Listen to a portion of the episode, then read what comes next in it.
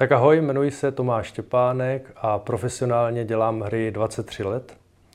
A poprvé jsem se s počítači seznámil někdy v 15 letech, to bylo ještě v roce 88, čili za komunismu, kdy počítače nebyly moc k dostání, ale mě strašně fascinovali, takže můj otec měl štěstí, že někde v Tesku náhodou přinesli a přivezli Atari 130 XE, a ono to během hodiny bylo skoro vyprodané. A on šel zrovna okolo, takže prostě to bylo obrovský štěstí, že to dokázal koupit. A on jel zrovna na služební cestu, takže vtipné bylo, že on to pak dal do kabele, uložil do úschovny a pak dva dny měl strach, aby to se to odsud nestratilo. No ale pro mě to byl asi jako jeden z nejšťastnějších dnů mého tehdejšího života, takže protože mít počítač v té době to bylo strašně výjimečné.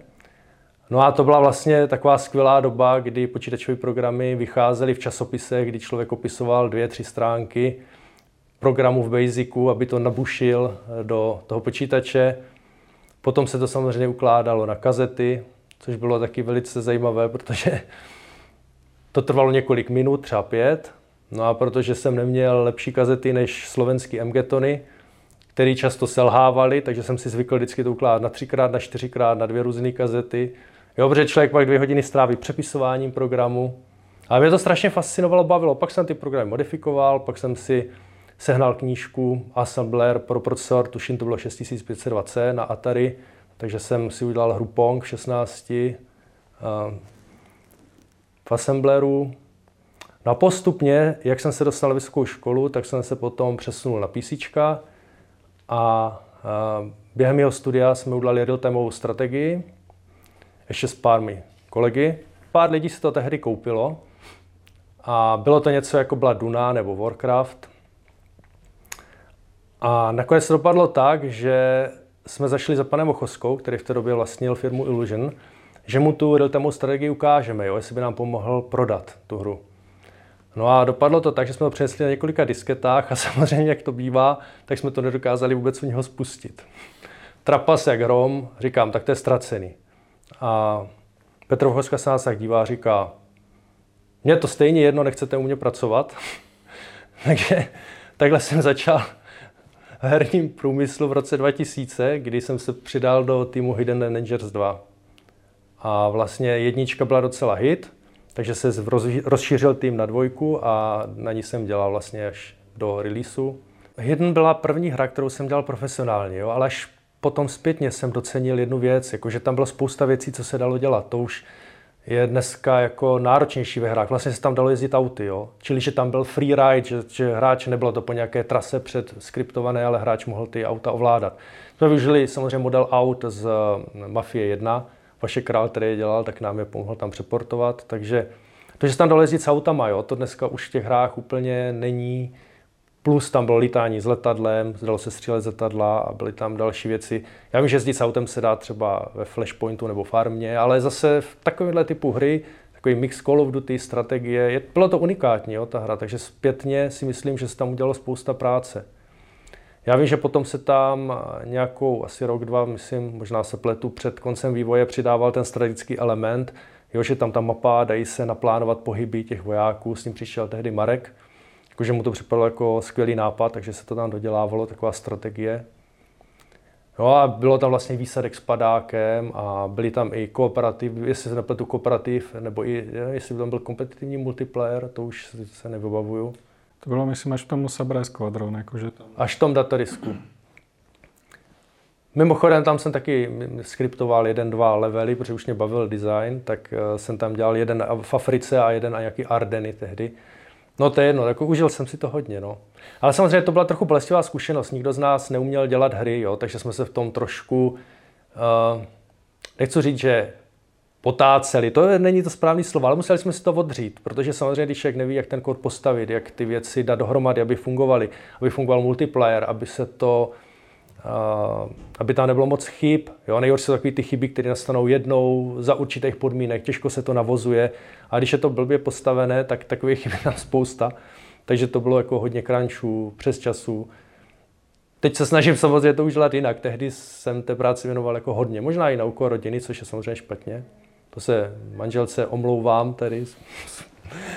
Ale ona to ví, no. Takže Díky, že byla tak trpělivá. No ale zase bylo to to nadšení. Jo. Já si myslím, že co bylo fajn na tom Hidnovi, že všichni byli nadšení, nebo alespoň co si uvědomuju, tak většina týmu byla nadšená, chtěla udělat tu hru, bavilo je to, jo, takže nevadilo jim, že, že jsme byli v práci díl a chtěli jsme prostě udělat nějaký výsledek.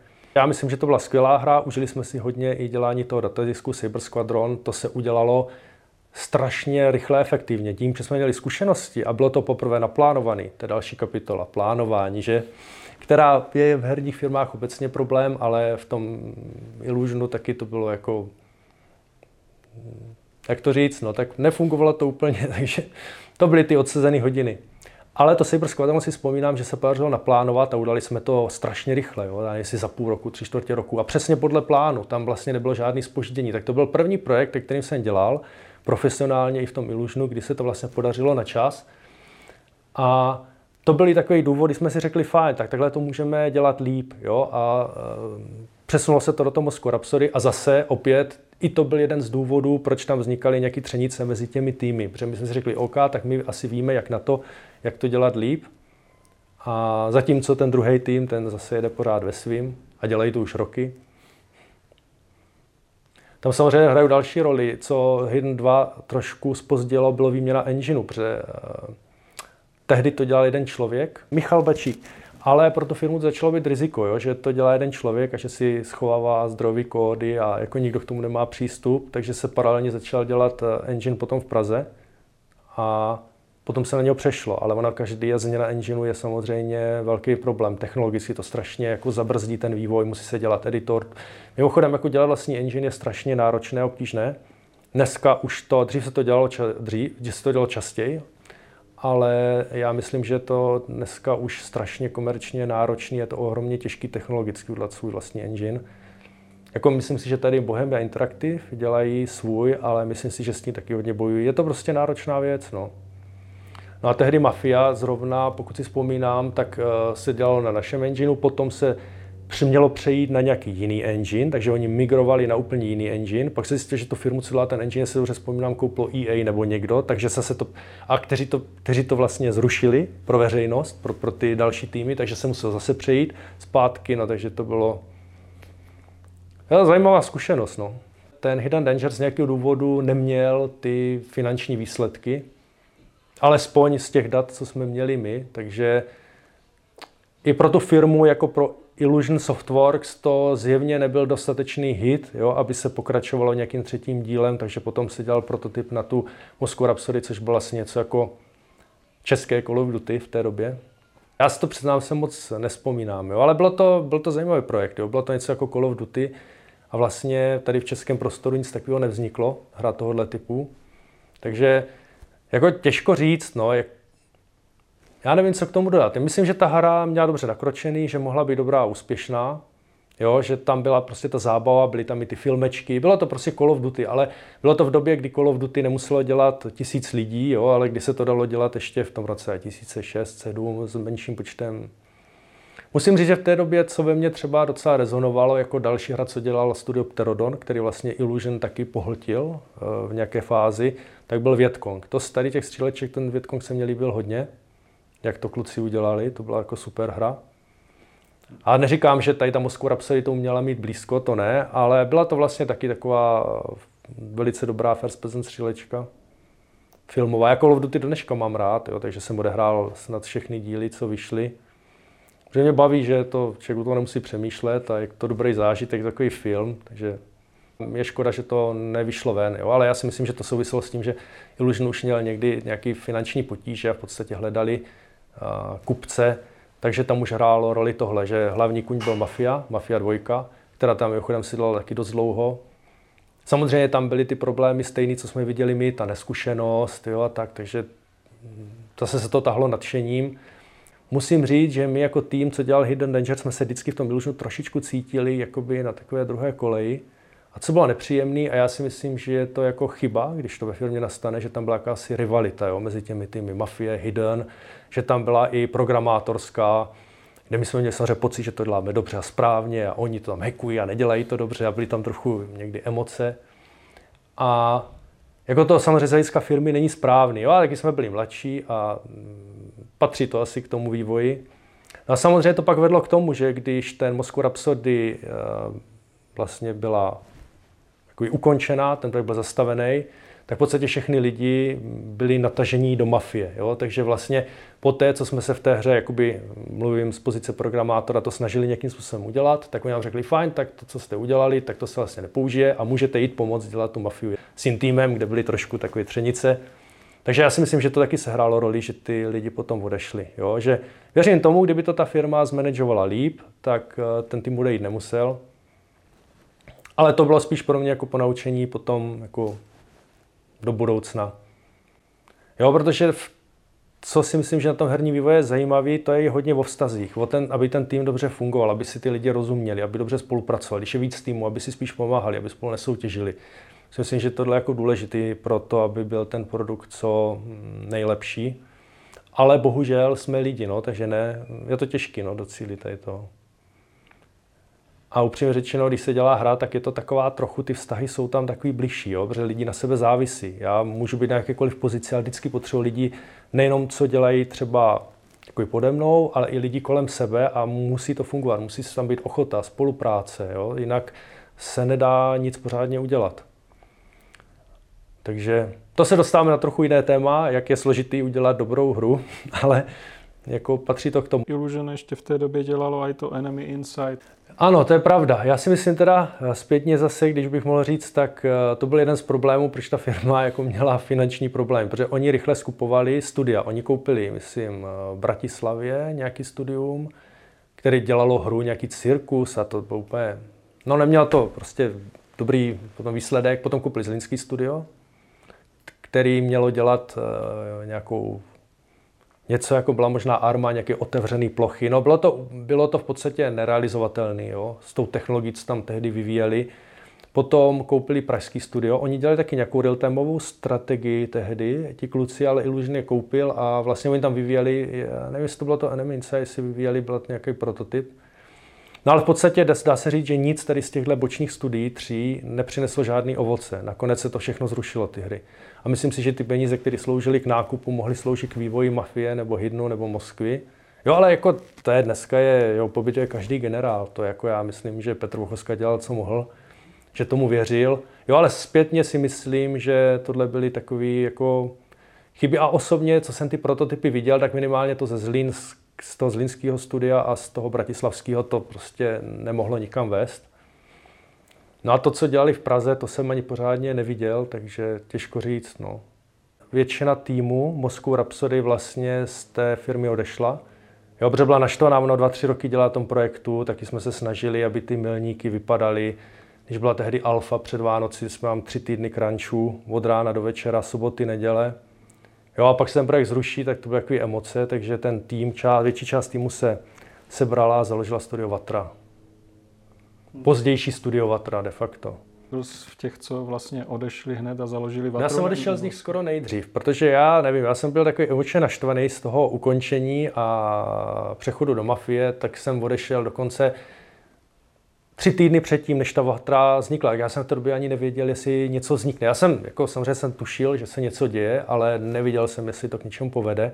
Ale nějak já jsem řekl, já už končím, prostě bylo v tom moc emocí z mé strany, tak jsem prostě s ním sekl a chvíli jsem čekal, jestli se něco vyvrbí. No a ta vatra nakonec vznikla, takže to bylo fajn.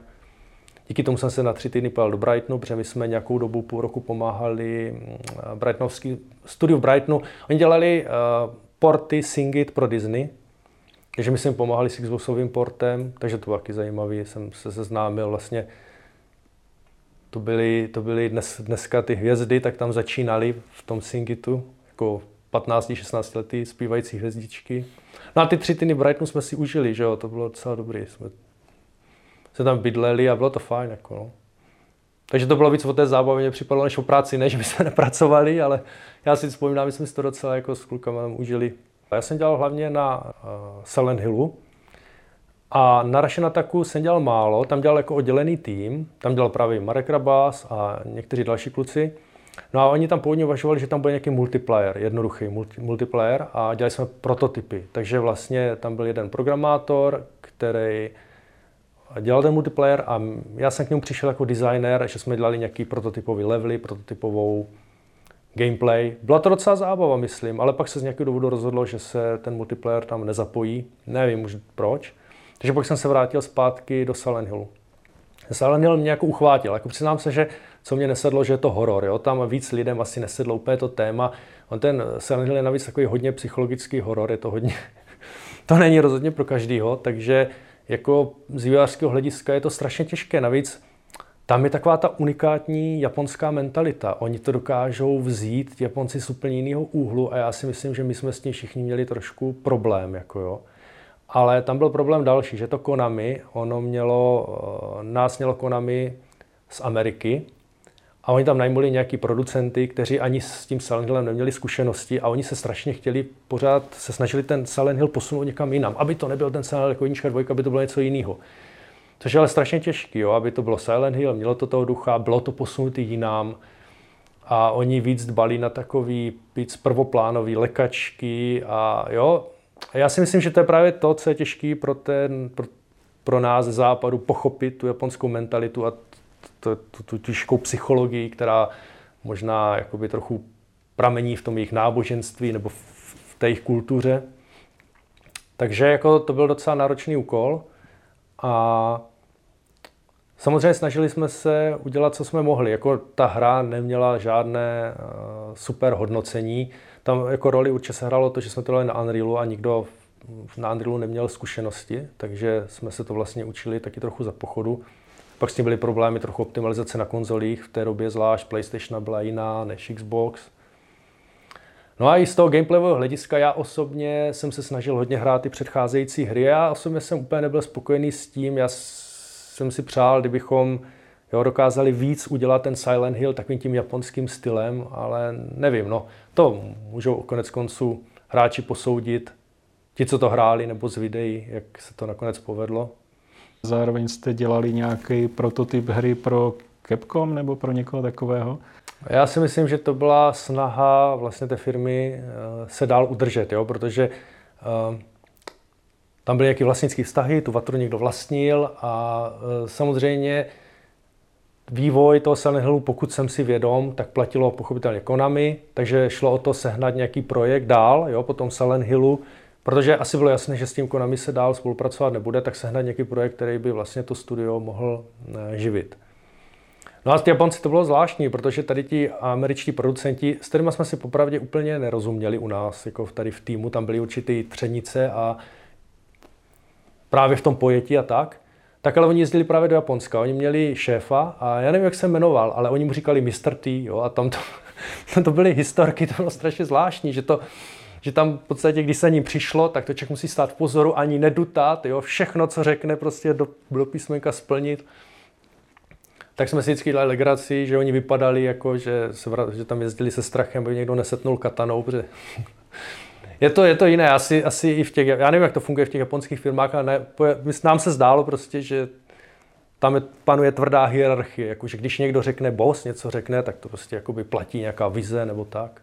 Ještě těsně, než se dokončil Sun Hill, tak vlastně já jsem odešel do toho Madfingeru, takže já už jsem tam v tu chvíli nebyl. Nicméně uh, Sun Hill se dokončil asi dva, tři měsíce potom, když jsem odešel a potom se tam dělal ten vedlejší projekt. Ale Capcom to z nějakého důvodu, který já sám nevím, neakceptoval. To se jmenovalo The Arms, ten, jestli si dobře vzpomínám, tady ta hra. A ve své podstatě majitel Vatry v podstatě tu firmu zavřel. Jo, to byla taková ta legendární akce, kdy kluci přišli do práce, jak jsem slyšel, a byla tam už, tam nepustili dovnitř tím, že se čistí klimatizace a to se vyklubalo. Bylo velice vtipné čistí. Takže, takže i teďka, když se někdy stane, že je nějaký výpadek elektřiny, tak se ptáme z legrace, jestli se náhodou nečistí klimatizace.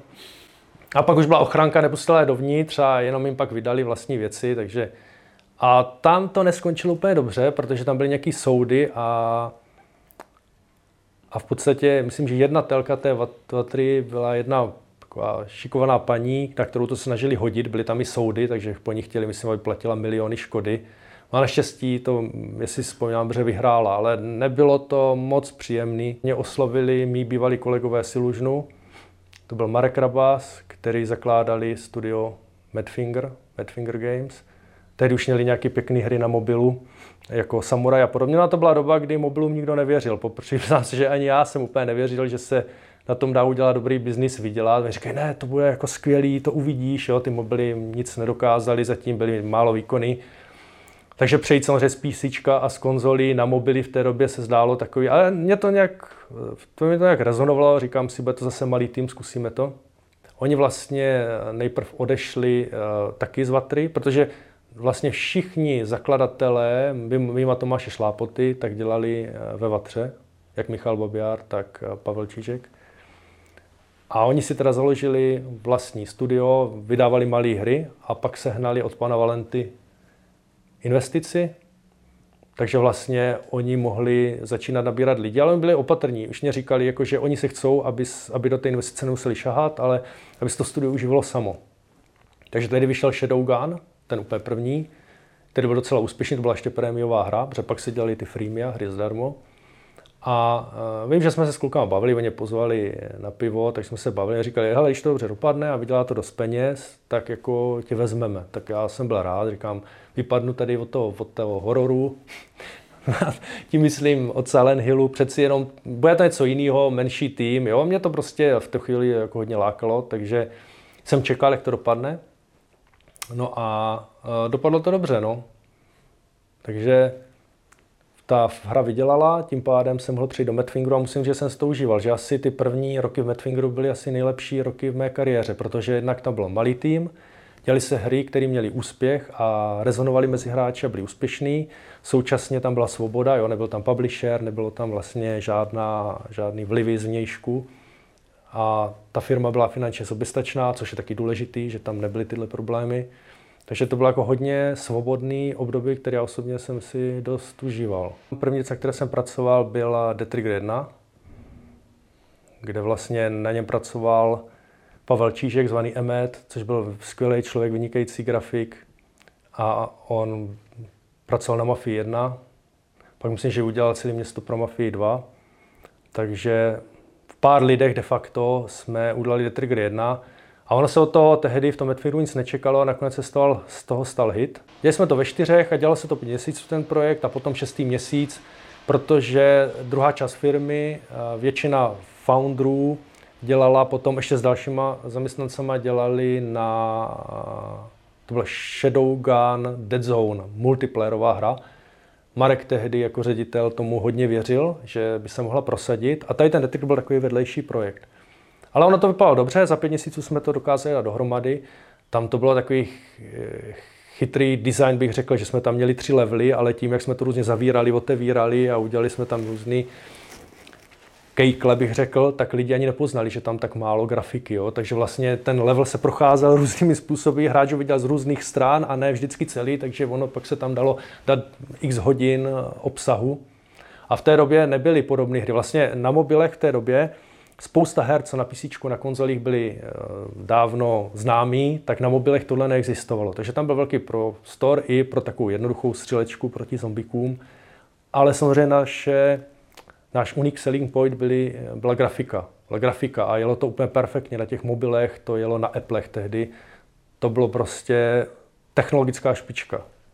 Takže to jelo dobře a myslím si, že se to i příjemně hrálo. Takže to byl jako super projekt. No a po těch pěti měsících, kdy jsme byli skoro, když jsme ten projekt měli jako blízko dokončení, tak zbytek firmy nám přišel pomoct, jo, ale to bylo, jak říkám, 13-14 lidí, aby se to dokončilo a po půl roce de facto vývoje to šlo ven. Nejprve na Apple, to byla ještě prémiová hra, tehdy to stál dolar nebo dva, ale potom si vzpomínám, že se se rozhodlo, Marek rozhodl, uděláme z toho freemium, to je prostě trend, zkusíme to, takže tam budou ty mikrotransakce. Tehdy tam nebyla, myslím, žádná reklama, nic, tam byly prostě jenom pár nákupů. Tak jsme to udělali a bylo to úspěch. No. Chytlo se to a protože právě v té době mm, taková hra nebyla na storu, tak já, jestli si dobře vzpomínám, tak dokonce Apple nás chtěl dát na svůj keynote, tehdy v roce 2012 nebo 2013, kdy představili nové zařízení, ale nakonec v té době oni to zrušili z toho důvodu, že přeci jenom střílení zombie už bylo příliš krvavý a v té době už se měnil trochu i eh, pohled těch firm na tady tyhle typy her, takže nám to tehdy uniklo. No. A dokonce to je taková dobrá historka, ale to si se tomu nástupce The Triggeru 2, takže velký fanoušek The Triggeru 2 byl nějaký producent Big Bang Theory a že dokonce se jednalo o tom, že by se to objevilo chviličku v tom seriálu, jo? že to tam nějaká postava tu hru hraje a tak se, ale nakonec se tam nedostalo, ale to je taková noticka, že jsme mohli být jako slavní celkem. A mimochodem vznikl dokonce film Dead Trigger 2 s Dolphem Lundgrenem, někdy v ale myslím, že kluci Batfingeru se k tomu moc nehlásí. Ale jmenuje se ten film takhle a jako s tou hrou v podstatě nemá nic moc společného, ale v podstatě je to hra, je to, teda hra, je to film spojený s Madfingerem, takže taková zajímavá věc. Jakože oficiálně vás kontaktovali, aby... Tam byly oficiální jednání těch filmařů, ale jako já jsem se toho jako nezúčastnil, takže nechci o tom nějak moc mluvit. Ale zcela určitě vím, že tady ten film The Trigger 2, nebo já nejsem to jmenoval The Trigger 2 nebo The Trigger, tak jakoby je, má spojení s Madfingerem a s těma hrama, co jsme dělali. Ty jsi teda potom přešel na, do toho Unkilled týmu. Marek říkal, že tehdy nějak udělal tým, když se nabíralo hodně lidí, tak eh, ten Unkilled měl sloužit jako nějaká hra, která vyzkouší jako ty nové lidi. No. To je zajímavý pohled. Uh, přiznám se, že z tohohle pohledu to úplně neznám, ale jako to je v pořádku, protože mohl to být jeden z záměrů. Po Detriglu 1.2 tak se uvažovalo, co dál. Takže tam vznikl jeden tým, který měl dělat uh, pokračovatele Shadowgunu, protože pro Marka to byla taková srdcovka Shadowgun, takže uh, ti dali na Shadowgunu. No a pak byl menší tým, který měl vlastně z toho Detrigu 2 udělat nějaký reskin, nějak lacině, relativně lacině v krátkém čase udělat podobnou hru, která by samozřejmě přinesla zase revenue a bavila lidi. No a na tom právě jsem dělal taky, a jako je pravda, že tam bylo víc nových lidí asi než těch z těch původních týmů, takže asi na tom jako něco bude. Ale zvládli jsme to velice rychle, jo? ta hra vyšla, já nevím, za 10 měsíců. Což eh, jako nebylo vůbec špatný, protože já vím, že tehdy Marek byl trochu nespokojený s tím, že jsme to změnili až moc, jo, tu hru. Jako, já jsem furt byl nekomfortní s představou, že by to byl jenom takový klon. A on říká, teď Call of Duty, to je furt stejný každý rok a tak. A říká, tak jenom změnit grafiku trochu. Takže jsme tu hru posunuli trochu víc. A tím pádem samozřejmě možná by se to jinak dalo kratší dobu, ale já myslím, že ten projekt nebyl jako špatný. Já jsem na něho hrdý osobně a ono se to snad za půl roku zaplatilo, takže i pro firmu to bylo jako komerčně úspěšná věc. Ale byla to asi poslední hra eh, z té, z té The Trigger série, která se dělala, protože pak už se to posouvalo do toho sci-fi. My jsme ten Unkilled chviličku udržovali asi rok, rok a půl, já už si nespomínám přesně, takže nějakou dobu se to udržovalo, takový life op se tomu říkalo. A část lidí pak přišla do toho Legends. Potom jsme dělali nějaký prototypy ještě, které nakonec nevyšly. No a nakonec uh, začal být problém s tím Legends, protože ten vývoj se příliš vlekl a Marek začal být nervózní, že už jako je beta a že ta beta se třikrát odkládá a není to ono a jim tam chyběl nějaký producent, někdo, kdo by pomohl s tím vývojem. Takže tehdy jsem se tam posunul jako poprvé životě na pozici producenta, kdy jsem se snažil, jo, vlastně jsem se nezabýval vůbec designem ničím, aby ta hra vyšla, což bylo dost těžké, protože jsem pro ně musel inventuru, co máme, co je udělaný, musel jsem naplánovat, rozepsat na části, použít nějaký, ty jsou že target proces, to je jako Jira, jo, naplánování, úkoly a dát do toho nějaký systém. Jo, aby se to trochu zvládlo, tak jsem začal mít ty porady s programátory, to vždycky byl, každý den byla porada na 5-10 minut, jo, těch programátorů bylo 18-20, takže se to rozdělilo nějakých 6 členech týmu, kteří dělali určitý bloky.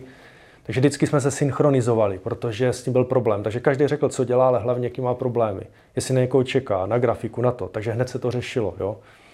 Takže jsem se snažil tady jako organizovaně zmapovat, co v té hře chybí, co je potřeba udělat a aby se dělalo přesně to, co je potřeba a šlo to k nějakému cíli. Jo? A myslím si, že to pak pomohlo, že asi za, nevím, taky 7-8 měsíců potom ta hra nakonec vyšla. Taky to jako bylo v trochu v bolestech, že jo? lidi museli strávit nějaký čas navíc na tom projektu. Ale myslím si, že kdyby se k tomu nevzal systematický přístup, že by to jako trvalo ještě díl. Jo? A to je právě ten challenge tady těch herních projektů, že je to potřeba mít určitou organizaci, ale ne moc pevnou. My jsme tam měli projekt manažery, který byli vlastně třeba z AVG, jo?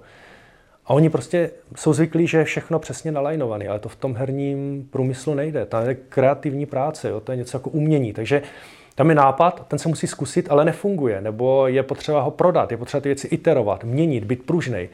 A samozřejmě je pěkný udělat plán, uděláme toto, to, to, ale pak nějaká věc se musí škrtnout, předělat a celý se to rozjíždí, takže neustále plán je pružný, že?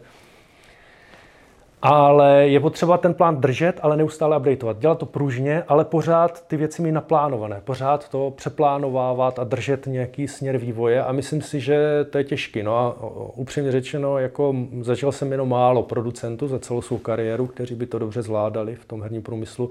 A protože některé ty projekty trvají tak dlouho taky a tak dále. A nejenom u nás, to je jako všude.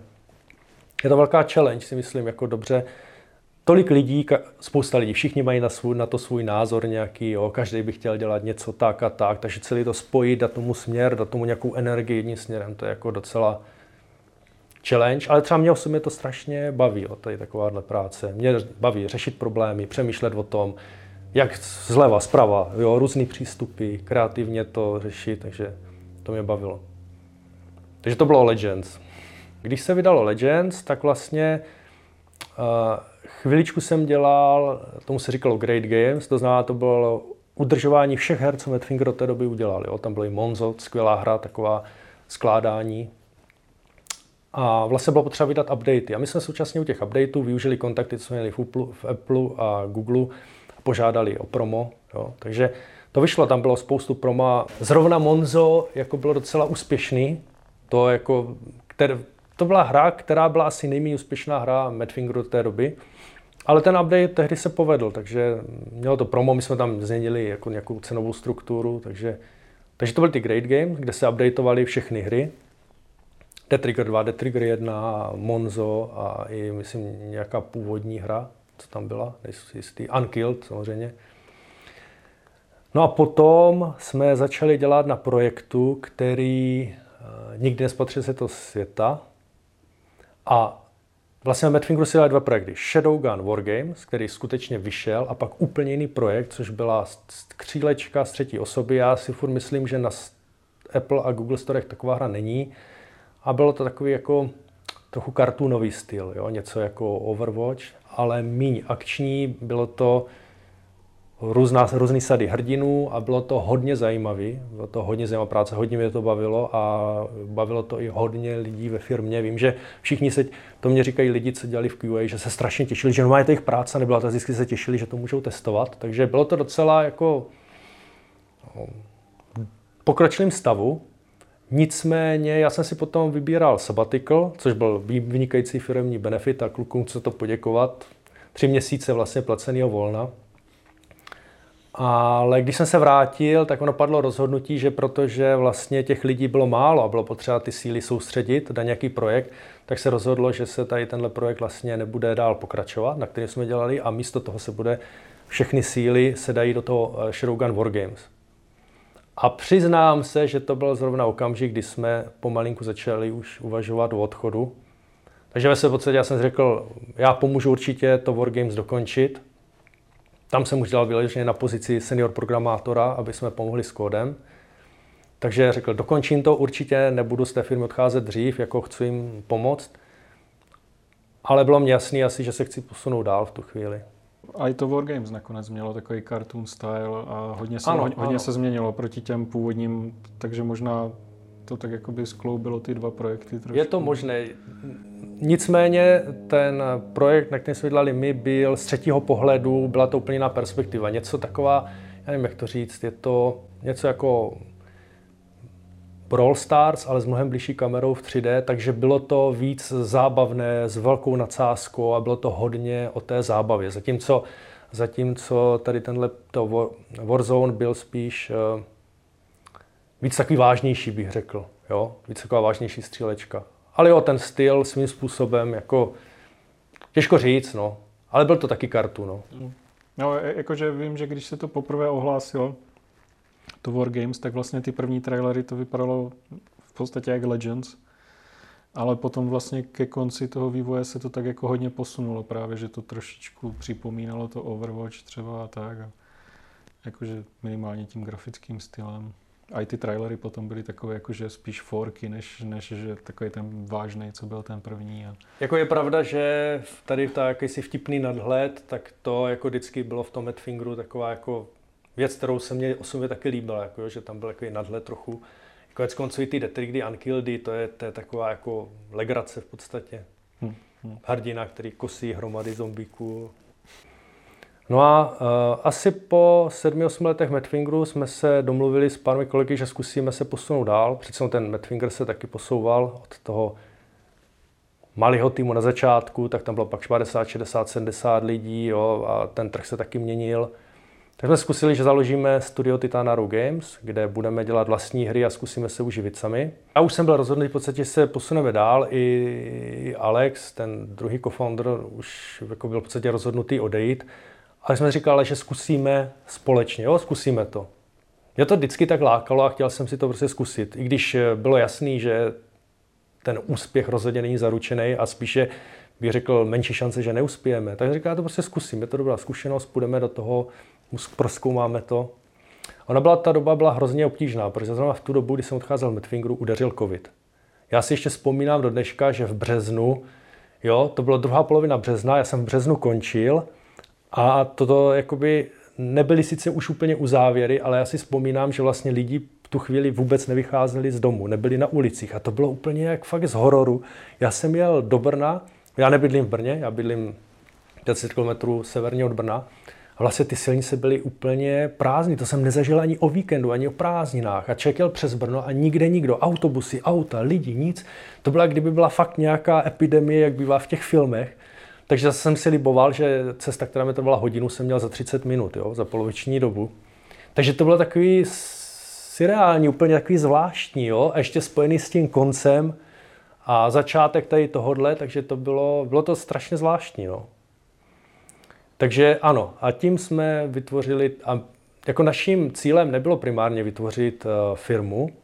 My jsme prvně chtěli zkusit udělat hru a chtěli jsme, aby se, jestli se s tím prosadíme. Takže samozřejmě jsme na tom začali dělat každý z domů. Jo, já jsem dělal hlavně mm, design a to gameplayové programování, Radek dělal grafiku, Alex dělal eh, ty technické věci, všechny okolo. A Původně jsme to chtěli pro Huawei udělat, tam byla nějaká soutěž, kterou jsme mohli něco vyhrát, tak jsme se to zúčastnili a to neklaplo. Nicméně vydali jsme to potom na, na Google a potom na Apple a ono se celkem nic nedělo. Jo? Do konce roku, já vím, že v březnu se odešel, byl prosinec a moc se to nehýbalo, zkoušeli jsme nějaký kampaně a tak jsme říkali, hm, tak budeme se muset pohlídnout, jako co dál, peníze ubývají jo, a všecko.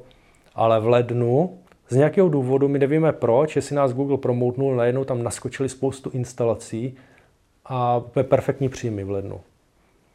A to bylo úplně super, říkáme, no tak wow, to je úplně perfektní, tak to vypadá, že jsme se chytli, že to jako vyšlo. A samozřejmě nám to zajistilo spoustu peněz de facto na další rok dopředu. Jo. Jenže asi to byl promote Google, protože pak jsme zjišťovali, to jsme nevěděli, že ono to postupně pak jako padalo, No a pak jsme se seznámili s realitama dnešního mobilního trhu, jo, že dneska už nefungují organické downloady, jakože hráč něco hledá na tom obchodě a sám ho něco zaujme a stáhne. To je naprostý minimum. Jo, dneska prostě drtivá většina je placená user akvizice a tam už je problém s návratností. Jo, a tam je taková smyčka, že samozřejmě my jsme tady v těch našich klikačkách prodávali hodně reklamu. My jsme nikdy teda nechtěli ty interesty šli, takovou tu rušivou reklamu, co vyskočí sama. My jsme vždycky chtěli, aby hráč si sám ťukl, chci reklamu a dostanu za to odměnu. My jsme chtěli, aby to bylo hodně o té zábavě, jo, a ne, nejenom o těch penězích a o tom, jak to některé ty hry dělají. Vtip je v tom, že ty firmy, které poskytují reklamu, jsou v podstatě silnější jak vývojáři a oni mají víc dat jako my. Jo? A oni prostě mají informace o tom, kolik ta hra vydělává. A oni dokážou dávat té hře takovou reklamu, odpovídající jejím výdělkům. Takže příklad, pokud já vydělávám, já nevím, plácnu 50 centů na uživatele v průměru, tak ta reklama, to ECPM je takový, aby nám ta reklama nevydělávala víc. Protože ono to, ono to logicky, pro ty poskytovatele té reklamy není výhodný pouštět drahou reklamu, za kterou někdo dává hodně peněz ve hrách, kde uh, ty lidi třeba tolik neutrácí. Nemají ten utra- profil těch utr- Protože to jsou ROAS kampaně. To jsou kampaně, které jsou pak třeba zacílené na uživatele, co utrácí ve hrách. Takže člověk, který utrácí určitý objem peněz, tak se dostane nějaké kategorie, Google o něm ví. Takže když přes eh, nějaká jiná hra, přes Google nakupuje ty hráče, tak oni už přesně ví, tenhle hráč je schopný utrácet, utrácet a tolik a tolik, vy jste ochotní za to hráče zaplatit tolik, OK, my vám ho přihodíme. Takže uh, samozřejmě pokud je to hra, kde ti hráči neutrácí tolik a která nemá takový příjmy, tak uh, pro tady ty firmy poskytující reklamy, což je vlastně forma user akvizice, není příliš výhodný dávat moc drahou reklamu tady těmhle hrám. Jo. No a to je pak ale těžký, protože pak je to taková ta smyčka, že platím za uživatele něco, ty peníze se nevrací zpátky nebo vrací se jenom s malým ziskem. Sice ten leden, jak říkám, to byly jakoby organické downloady, to nám pomohlo Google, ale jinak eh, většinu toho času jsme si to vlastně museli otočit sami. A my jsme v začátku jako moc peněz neměli, takže jsme samozřejmě ty peníze jsme udělali v lednu, začali točit té user akvizici. Pak jsme za pár měsíců udělali uh, klon té hry, to je ten Pocket Farming Tycoon. Požádali jsme Google o promo, taky nám udělali nějaký malý promo, takže jsme zase něco vydělali, zase nám to pomohlo. Ale když jsme viděli ty finance, tak nám bylo jasný, že pro nějaký větší rozvoj firmy to není. Jo. My jsme se ještě nějak možná uživili, to nebylo špatný. Ale prostě v dnešní době není možné to dělat ve třech lidech. Jo, a je potřeba mít, samozřejmě jsme pak řešili, že na to, aby se udal build na Apple, člověk potřebuje Meka, jo, to jsou další investice. Chtěli jsme už pracovat spolu a mít nějaký kancel a to jsou všechno náklady. A prostě jsme cítili, že tam není uh, ten výdělek dostatečný, aby jsme tu firmu dokázali posunout dál. Předtím, než jste to tady nějak zazimovali, to Titan Arrow, tak jste ještě vyvíjeli nějaké to Busy Town? Ano, to jsme vyvíjeli a my jsme zkoušeli i vlastně získávat investice. Tam jsme ale zjistili, že ti investoři v podstatě, hodně těch investorů, nebo byly dvě, dvě věci. Tam, kde jsme byli nejblíž, tak nám, to byl nějaký Fin, řekli jasně, hoši, kdyby já vím, že máte zkušenosti v first person střílečka. Oni se řekli, máme tady projekt, chceme udělat nějakou first person nebo third person střílečku, tak nemá problém, mám ty peníze jako nějaký dát, když ten projekt bude vypadat zajímavě, protože vím, že s tím máte zkušenosti, že to jste schopni udělat dobře, jo, že je to vaše parketa. Ale pokud děláte něco, co jste vlastně v životě úplně nedělali, tak uh, prostě to já považuji jako za riskantní, no, řekl na rovinu. No a uh, tak jsme se, dom, my jsme se ale domluvali s kluky, že tyhle hry speciálně my v naší firmě dělat nechceme. Takže tím to bylo jasné. Potom tam byli nějací investoři, to byla nějaká ruská firma, ale vlastně eh, před tím rokem už došlo potom k té invazi, takže s klukami jsme se domluvili, že eh, tady s tímhle dál pokračovat nebudeme. A de facto ale obecně ti investoři, a to je trochu problém, potřebují něco, jakože oni do nás vloží peníze, aby se jim to ideálně stonásobně vrátilo po nějakých x letech. Jo, aby tam byl aby tam byla šance velkého zisku. Oni musí tušit z toho, z toho z těch ideí, z těch her, aby ta, ta návratnost byla vysoká. Což ale nebylo úplně něco, co vůbec jsme chtěli i my. My jsme chtěli tu firmu třeba budovat pomalej, jo? nepotřebovali jsme jako rovnou vydělávat strašné peníze, ono to ani jako jednoduše nejde samozřejmě. Chtěli jsme to pomale budovat, jo? takže pomale udržitelně budovat, navyšovat ty zisky, pomale tu firmu rozšiřovat, jak by to šlo, ale to pro ty investory není zajímavý tady tohle. Oni potřebují takový to unicorna, aby to prostě dají něco a na, po sedmi letech z toho vypadne spoustu peněz, aby se jim zúročili ty jejich investice. No a na tom to jako de facto bych řekl zkrachovalo, jo, protože jsme nebyli schopni, ani možná ochotní bych řekl, jít tady touhle cestou. Takže z toho se i vlastně postupně vyplynulo to, co dělám teďka, že jsem začal jako pracovat pro in-game, pomáhat jim. Část ne, nedělám to na full time, takže jsem začal pomáhat a to dělám až doteď. InGame byla původně firma Batfly a v té době, a on, ona vlastně firma Batfly dělala původně taky mobilní hry, oni dělali Death Effect se to tuším jmenovalo, takže de facto podobný hry jako Madfinger. Pak se trochu přeorientovali, myslím, na Steam. A potom uh, měli problémy v tom, jestli se nepletu, že myslím si, že jim, jejich investor byl taky uh, pan Valenta. A on se rozhodl zhruba ve stejné době, kdy odcházel z Badfingeru, kdy chtěl vyplatit investice, odejít i z Badfly a Badfly měl pak tím pádem trochu problémy. Takže si přivedli švédského investora, který jim tam přinesl peníze a začali dělat eh, nějakou svou novou větší hru na eh, Unrealu. Byla to nějaká sci-fi hra, jestli se nepletu, ale současně ten švédský investor tam začal dělat eh, i hru, z které se teďka vyvinul vlastně Crime Boss. A už tehdy, jsem odcházel v Medfingeru, tak mě volal jeden z těch vlastníků, jestli pro ně nechci dělat. A já jsem mu řekl, jako ne, my to chceme ještě s klukama zkusit sami a podobně. Nicméně zhruba po těch dvou letech eh, Ne, jsme byli na nějakým, my jsme přemýšleli, co dál teda jako s tou naší firmou a jak třeba ještě si nějak přivydělat. A byli jsme na nějakým herním pivu a kluci, co dělají v InGameu, s kterými se znám dlouho, tak říkají, hej, pojď dělat za náma, my jsme potřebovali pomoci, kdyby to byly jenom dva, tři dny v týdnu, nám by to strašně pomohlo, nám chybí zkušení lidi a tak. Tak jsem oslovil Jarka, Jarek měl zájem, takže tím vlastně jsem se dostal do, do in-gameu. No a e, původně vlastně jsme se domlouvali, že pomůžu trochu s metahrou, se singleplayerovou kampaní, protože tam byl trochu problém, že to nebylo v úplně dobrým stavu. Ta kampaň byla dělaná víceméně externě, do skoro stoprocentně, a nevypadalo to dobře, takže jsem měl udělat za úkol vlastně audit a nějak to posunout dál. No takže na tom jsem začal pracovat, část toho vývoje jsme dostali zpátky do Brna a celý se to vlastně eh, kompletně přebudovalo.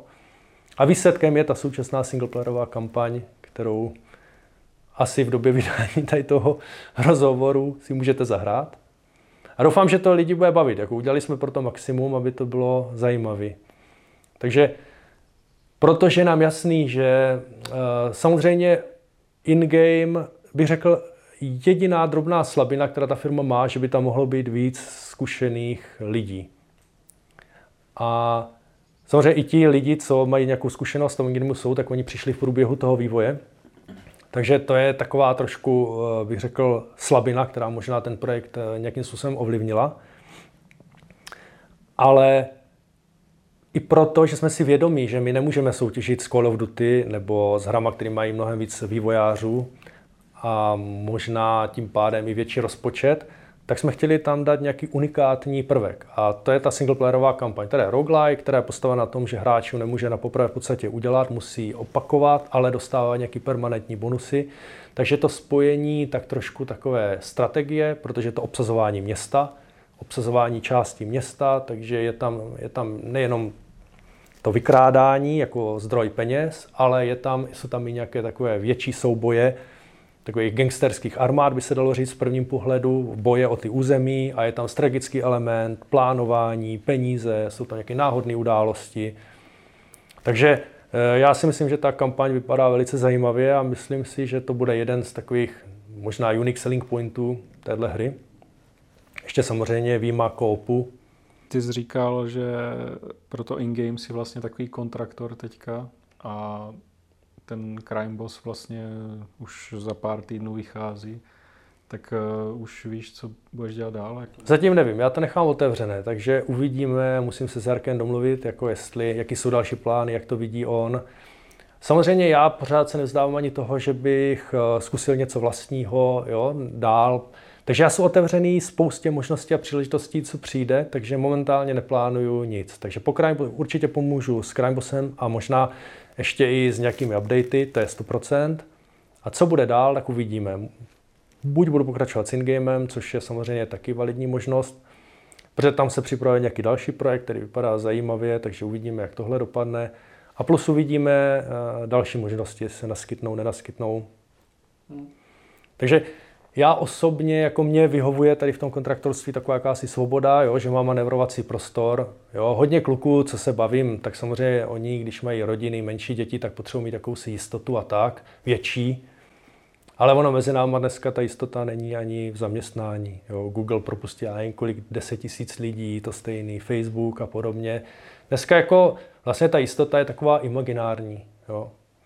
A to je to, co si hrozně cením, že jsme zkusili založit Titána Row, že mě to trošku jakoby umožnilo poznat, jak je to, když je člověk sám za sebe a možná jakoby i být víc, tak bych řekl, otužilejší tady v tomhle směru.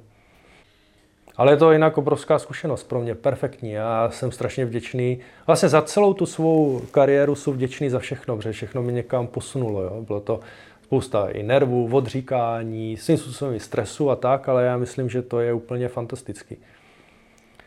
Dokonce možná, kdybych mohl sdělit jednu věc, která je taková zvláštní, jako že sice jsem vystudoval vysokou školu, ale myslím si, že jako jeden z mála vysokoškoláků v té době jsem šel na vojnu.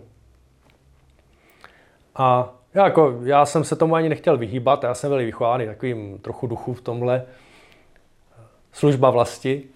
A takže jsem šel do Prostějova na rok. A to bylo taky zajímavé, protože to byla vlastně 601. výsledková brigáda. A tam ale z celého té, z celé té brigády byli snad jenom tři nebo čtyři vysokoškoláci. Prostě všichni se tomu snažili vyhnout, ale proč to zmiňuji? Nejenom, že to byla strašně zajímavá životní zkušenost a já už jsem se tam většinou kluků neviděl, tak takhle pozdravuju, kdyby to náhodou někdo viděl. Ale naším velitelem brigády byl Petr Pavel, současný prezident, takže vlastně jsem měl možnost ho poznat osobně. Takže pro mě bylo jasný, když už kandidoval, když jsem se to rozjel před rokem, koho budu volit už z důvodu, že jsem ho znal a tak, jak jsem ho znali na vojně, tak na mě zapůsobil velice dobře jako férový člověk, takže tím nechci říct nic proti nikomu jinému. Každopádně zajímavá zkušenost. No. Já děkuji, že jsi na nás udělal čas a... Taky děkuju. A uvidíme zase nějakou hru od tebe. No. Tak jo, díky. Ahoj.